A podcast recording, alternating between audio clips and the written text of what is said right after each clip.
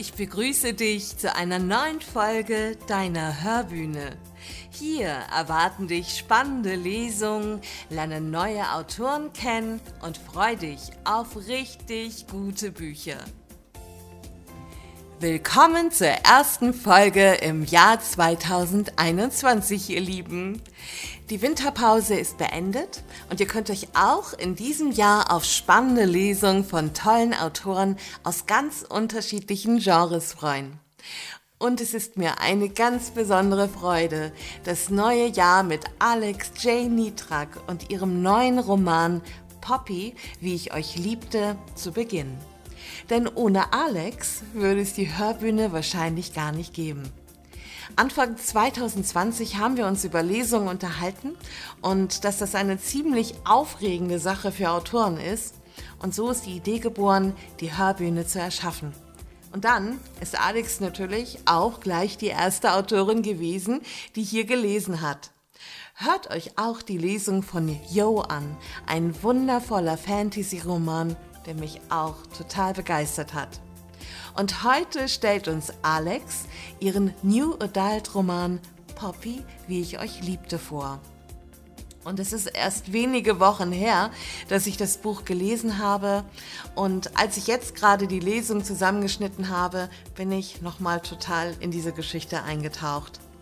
Hier kommt ein Auszug meiner Rezension zu Poppy, wie ich euch liebte. Selten hat mich ein Buch so berührt und mitgerissen wie dieses. Es sind die leisen, zart gewählten Worte, die so viel Gewicht und Leidenschaftlichkeit in sich tragen, dass es kaum möglich war, die Story aus den Händen zu legen. Es braucht viel Fingerspitzengefühl und Können, eine Geschichte zu erzählen, in der junge Menschen das Leben begreifen, lieben und wachsen. Alex J. Nitrak hat das sehr authentisch und einfühlsam komponiert. Das Buch ist voll von Momenten, in denen ich aufseufzen musste, weil mich die Leidenschaft und Tiefe ins Herz getroffen haben. Seite um Seite haben mich die fein nuancierten Charaktere tiefer in die Story gezogen, bis ein fühlbarer Sog entstanden ist. Ja, meine Lieben, also dann würde ich sagen, geht es jetzt gleich los und ich wünsche euch viel Freude bei der Lesung von Alex J. Nitrak. Hallo Cookie, ich freue mich wahnsinnig, dass ich wieder auf der Hörbühne zu Gast sein darf. Ich fühle mich dir ja sehr verbunden, denn ich war ja vor einem Jahr, na, vielleicht sogar ein bisschen länger, vor über einem Jahr hier und habe meinen Fantasy-Roman Jo vorgestellt und auch zwei Passagen daraus vorgelesen und ja, freue mich, dass ich heute wieder dabei sein darf und mein zweites Buch Poppy, wie ich euch liebte, vorstellen kann. Ja, diesmal ist es ein New Adult Roman geworden. Ich habe das Genre gewechselt. Das war keine bewusste Entscheidung, sondern eigentlich eher ein Experiment, ein Versuch, ob mir das gelingt. Denn auch mein Fantasy-Roman Jo beinhaltet ja eine Liebesgeschichte, die allerdings nicht der Hauptbestandteil des Buches ist. Bei Jo geht es um ein Fantasy-Abenteuer, um eine Reise einer jungen Frau, die Abenteuer bestehen muss. Und ja, neben Kämpfen und Freundschaften auch andere Herausforderungen hat, denen sie sich stellen muss. Aber sie verliebt sich auch. Und ich habe gemerkt bei Jo, dass es mir gar nicht so leicht fällt, Liebesszenen zu schreiben. Das war jedes Mal für mich eine Herausforderung, wenn sich Jo und der männliche Protagonist sowohl emotional als auch körperlich näher gekommen sind. Und das war eigentlich so die große nächste Herausforderung, der ich mich stellen wollte, dass ich ein Buch schreibe, in dem es tatsächlich nur um Liebe geht. Oder hauptsächlich um Liebe. Es geht ja auch in Poppy um mehr Themen, also um das zum Beispiel Erwachsenwerden, auch Freundschaften, Probleme, die Teenager haben oder Heranwachsende, aber auch Probleme, die Eltern haben. Und freue mich, dass ich mit diesem Buch meine Grenzen mal austesten konnte. Außerdem schreibe ich nebenbei noch gerne Gedichte und Lieder und hatte mit dem Buch die Möglichkeit, die mal darin zu verarbeiten. Ich würde kurz gerne mal den Klappentext vorlesen, damit du und alle Zuhörerinnen eine Vorstellung haben, worum es darin geht. Kann es nur eine große Liebe geben?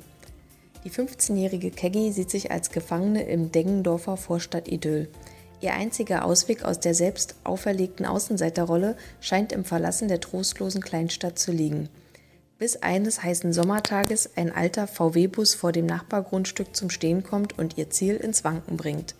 Die Wilds, eine fünfköpfige Musikerfamilie, unkonventionell und weltgewandt, sind vom ersten Tag an Keggys neuer Mittelpunkt.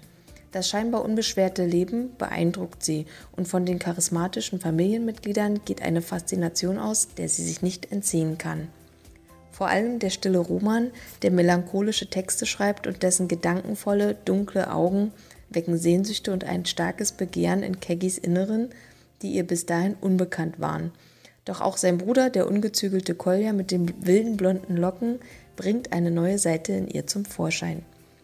Mit beiden Jungen erlebt sie einen Schlüsselmoment, der die Zukunft der drei Jugendlichen bestimmen wird. Zwischen Liebe und Verlangen, intimer Nähe und emotionaler Tiefe versucht Keggy, ihren eigenen Weg ins Erwachsenwerden zu finden. Sie ahnt nicht, wie gravierend ihre Gefühle sich auf das Leben der beiden Brüder auswirken werden. Ja, das ist die Inhaltsangabe zu meinem New Adult Roman Poppy, wie ich euch liebte, bei der du mir, liebe Cookie, das darf ruhig mal erzählt werden, auch sehr geholfen hast. Denn also Klappentexte und Inhaltsangaben, das ist einfach nicht meine Welt. Ich tue mich damit sehr, sehr schwer. Wenn ich mich kurz ausdrücken oder fassen könnte, würde ich wahrscheinlich keine Bücher schreiben. Und ich bin dir sehr, sehr dankbar, dass du damals noch ein paar Mal mit mir rübergeschaut hast und mir richtig, richtig tolle Impulse gegeben hast, dass ja, der passender geworden ist und sich nun hoffentlich der Leser darunter etwas vorstellen kann, worum es geht. Es ist keine typische Dreiecksgeschichte, auch wenn es sich so anhört, aber es geht natürlich um die Liebe von Keggy zu diesen beiden Brüdern, zu Roman und Kolja und ja, die unterschiedlichen Arten zu lieben. Um euch mal einen kleinen Einblick zu geben, aus dem Buch würde ich gerne den Anfang vorlesen und euch Keggys Welt ein bisschen näher bringen. Und da ich hier so spontan eingestiegen bin, möchte ich nochmal sagen, ich bin Alex Jenitrak und lese jetzt den Anfang aus meinem zweiten Buch, dem New Adult Roman Poppy, wie ich euch liebte. Erstes Kapitel Wild. Das Rumpeln eines alten hellblauen VW-Busses, vollkommen bedeckt mit auffälligen Stickern, hallte über die heißen Deggendorfer Pflastersteine und durchbrach die spätnachmittägliche Sonntagsruhe. Schrille Gitarrenriffs einer Elektrogitarre schallten durch die heruntergelassenen Scheiben aus dem Autoradio und erreichten meinen Schreibtisch über die weit geöffneten Fensterflügel. Überrascht meine Biologieskizze der Mitose unterbrechend, blickte ich hinaus. Das goldene Licht der Julisonne tauchte unsere Wiese mit den länglichen, exakt angeordneten Gemüsebeeten, über die der Rasensprenger abgehackt, doch zuverlässig feine Wassersprenkel verteilte, in das perfekte Abbild des Modellgartens einer mittelständischen Spießerfamilie. Ich schaute unseren grau gepflasterten Weg hinunter, gesäumt von lachsfarbenen Rosenbäumchen, die artig in ihren hölzernen Pflanzkübeln sprießten, zu unserem weißen schmiedeeisernen Tor, dessen feine nach oben ragende Spitzen sich wie die Speere einer unsichtbaren Armee gen Himmel streckten.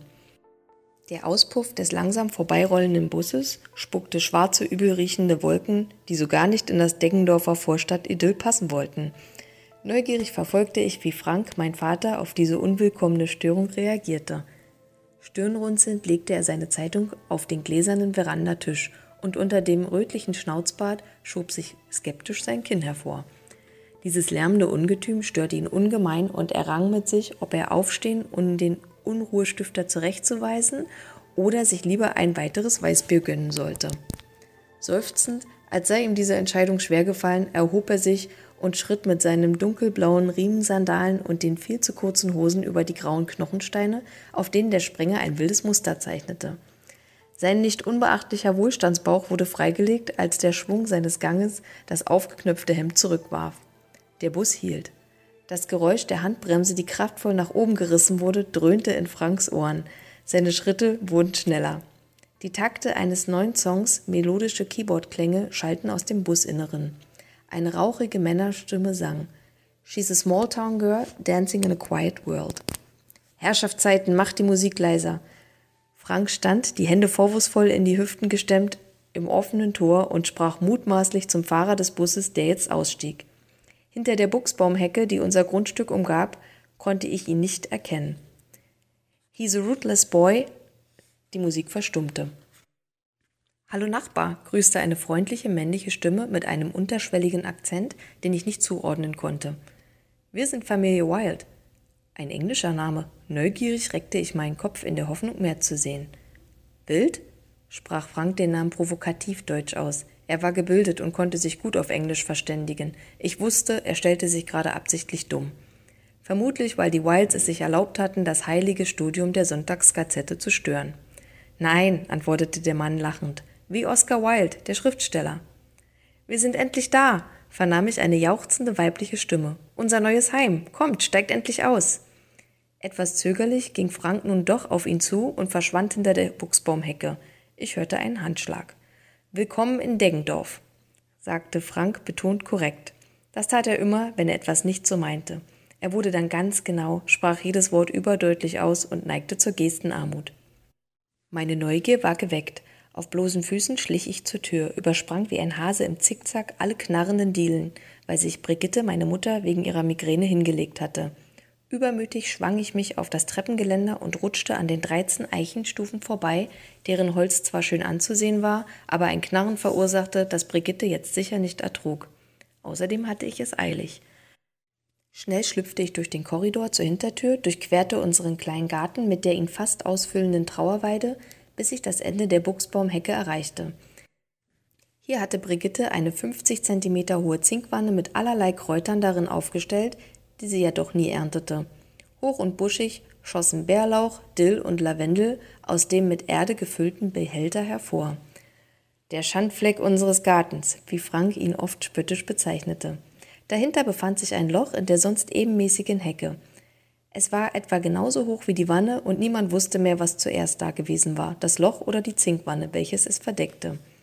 Regelmäßig entkam ich hier über das Nachbargrundstück in die Freiheit, wenn ich nicht gesehen werden wollte, oder wählte abends diesen Weg, wenn es später geworden war als verabredet und ich unbemerkt ins Haus kommen musste, um ein Donnerwetter zu vermeiden. Behende krabbelte ich hindurch und fand mich auf einer hohen angrenzenden Wildblumenwiese wieder, deren hüfthohe Gräser mich verbargen. Erwartungsvoll spähte ich zwischen den roten Spornblumen und der violettweißen Pracht der Nachtviolen hervor. Auf dem breiten Kiesweg, der zum Herrenhaus, einem alten barocken Palais führte, vernahm ich Schritte und heitere Stimmen. Ich duckte mich, als sie näher kam. Als erstes sprang ein Mädchen an mir vorüber. Sie war ein wenig älter als ich, vielleicht 17. Ihre dunkelbraunen, langen Haare, geziert von einem weißen Spitzenband, flogen im Wind. Etwas Puppenhaftes umgab sie, hervorgerufen durch ihre kleine Gestalt und große braungrüne Augen, die verträumt das alte Herrenhaus musterten. Das frische Rosa ihrer Lippen harmonierte mit der sanften Bräune der ebenmäßigen Haut. Der Verschluss ihres dunkelblauen, knielangen Kleides hatte sich am Rücken geöffnet und ihr ausgestellter Rock schwang beim Laufen mit. Eine akzentuierte Taille betonte ihre weibliche Silhouette. Sie wirkte wie eine erfrischende Brise in der Deggendorfer Nachmittagshitze eine, die mich in ehrfürchtiger Bewunderung ihrer Anmut tief einatmen ließ. Staunend sah ich ihr nach, als zwei weitere Bewohner den Kiesweg vor mir passierten. Sieh nur, Dascha kann es gar nicht erwarten, kicherte die weibliche Person, die sich bei ihrem männlichen Begleiter eingehakt hatte. Ich schätzte beide auf Mitte 30. Sie trug eine helle Jeans mit ausgefransten Schlitzen an den Beinen und ein weißes T-Shirt. Wenn sie lachte, kräuselten sich lustig ihre Fältchen um den Mund und die gütigen hellgrünen Augen. Wilde dunkelblonde Locken ringelten sich bis zu ihren Armbeugen hinunter. Ihren Begleiter erkannte ich an der Stimme. Er hatte das Vergnügen gehabt, Frank kennenzulernen. Verstohlen huschte ein Grinsen über mein Gesicht, weil ich mir nun ausmalen konnte, wie geschockt Frank bei seinem Anblick gewesen sein musste. Unter dem ausgewaschenen Feinripp-Unterhemd des Mannes ragten großflächige Tribal-Tattoos hervor, die seine Schultern und Arme komplett bedeckten. Er war muskulös, das konnte auch seine schlabbrige Leinhose nicht verbergen. An den Füßen trug er Flipflops, was allein schon ausgereicht hätte, um Frank klarzumachen, dass es sich hierbei um niemanden handelte, mit dem er sich abends am Gartenzaun auf ein Bier treffen würde. Er blies lachend den Rauch seiner selbstgedrehten Zigarette in die Luft und warf dabei sein braungebranntes Gesicht in den Nacken. Am Hinterkopf trug er seine mittellangen, hellbraunen Haare zu einem Zopf zusammengebunden. Hast du gesehen, wie der geguckt hat?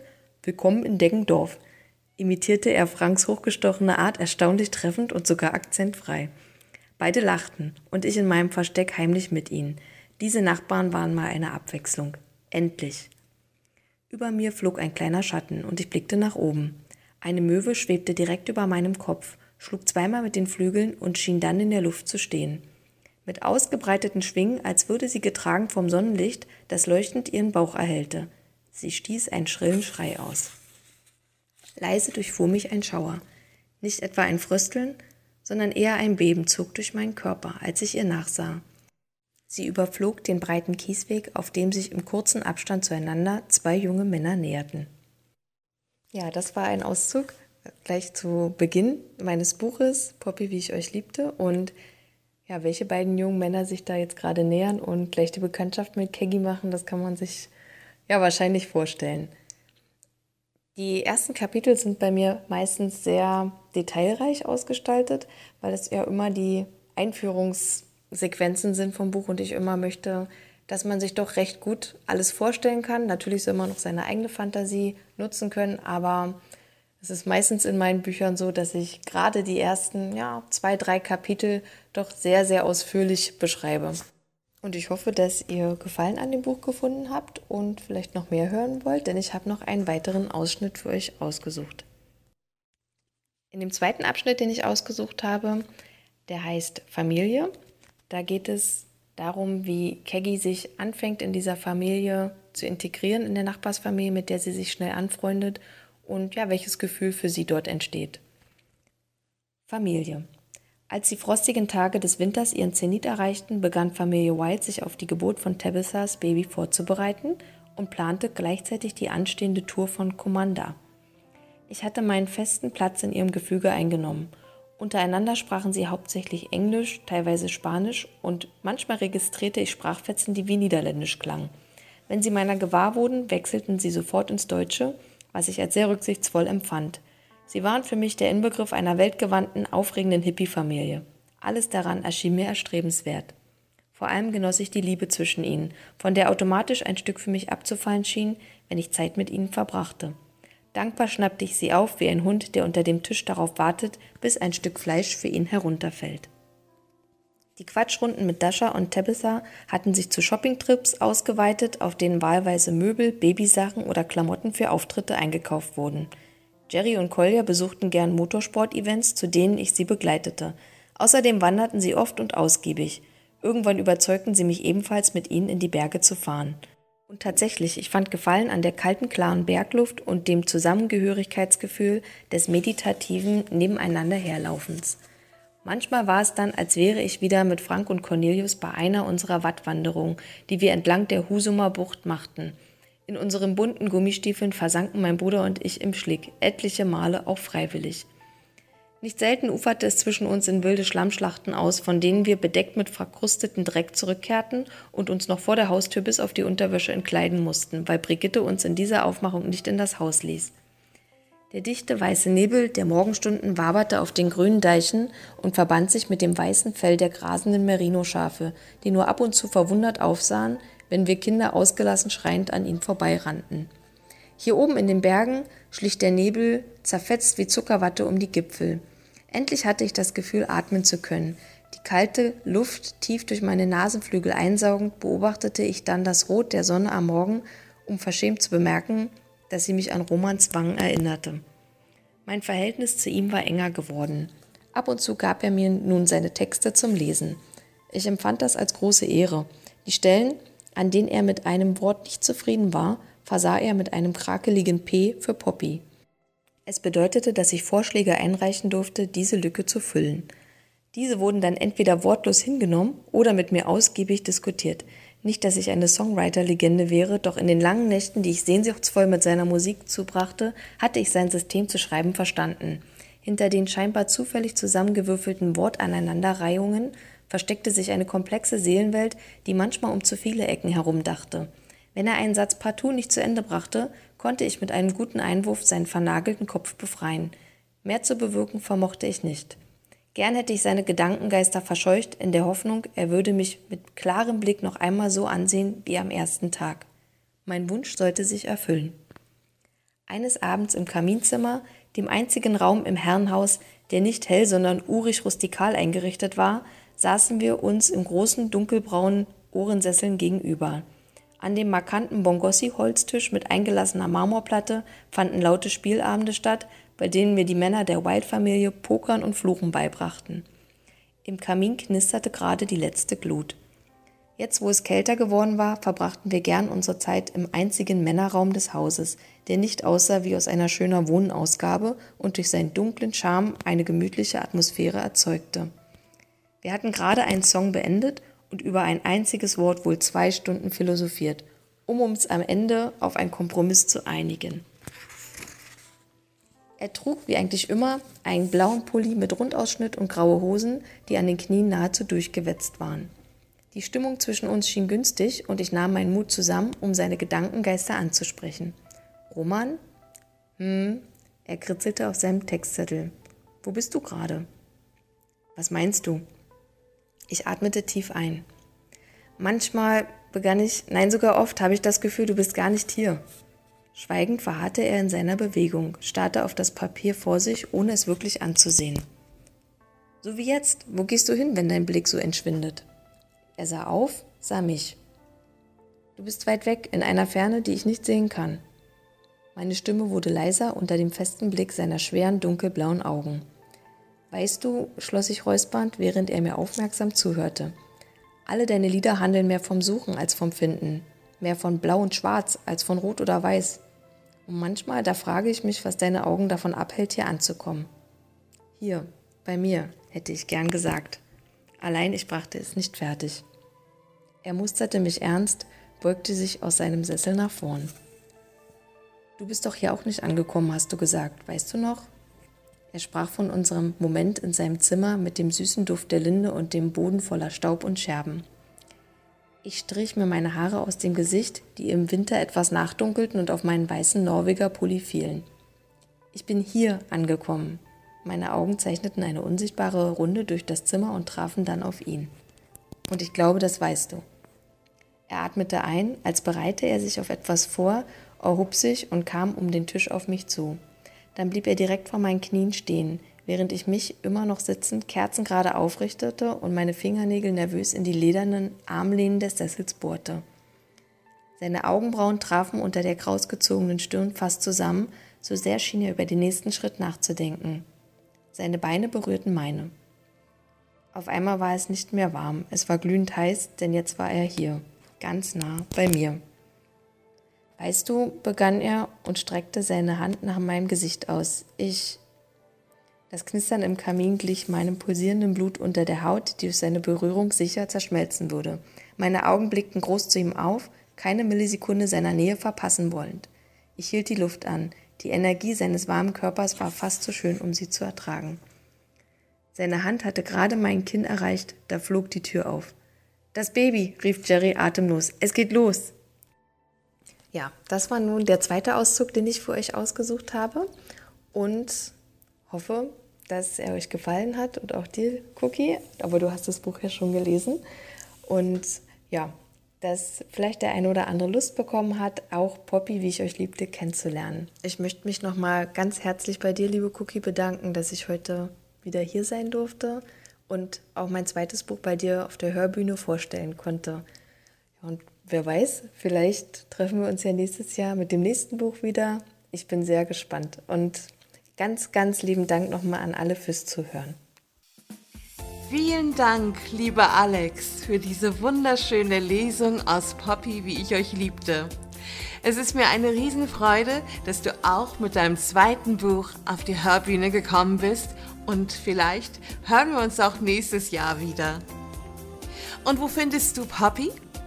Direkt beim Gegenstromschwimmer Verlag und überall im Handel unter anderem bei vielen Thalia-Buchhandlungen und natürlich bei Amazon als Taschenbuch und als E-Book. Möchtest du Kontakt zu Alex aufnehmen? Schau einfach in die Show Notes, da habe ich alle Links für dich notiert. Danke, dass du uns heute zugehört hast. Wir hören uns bald wieder mit einer neuen spannenden Folge. Deine Cookie.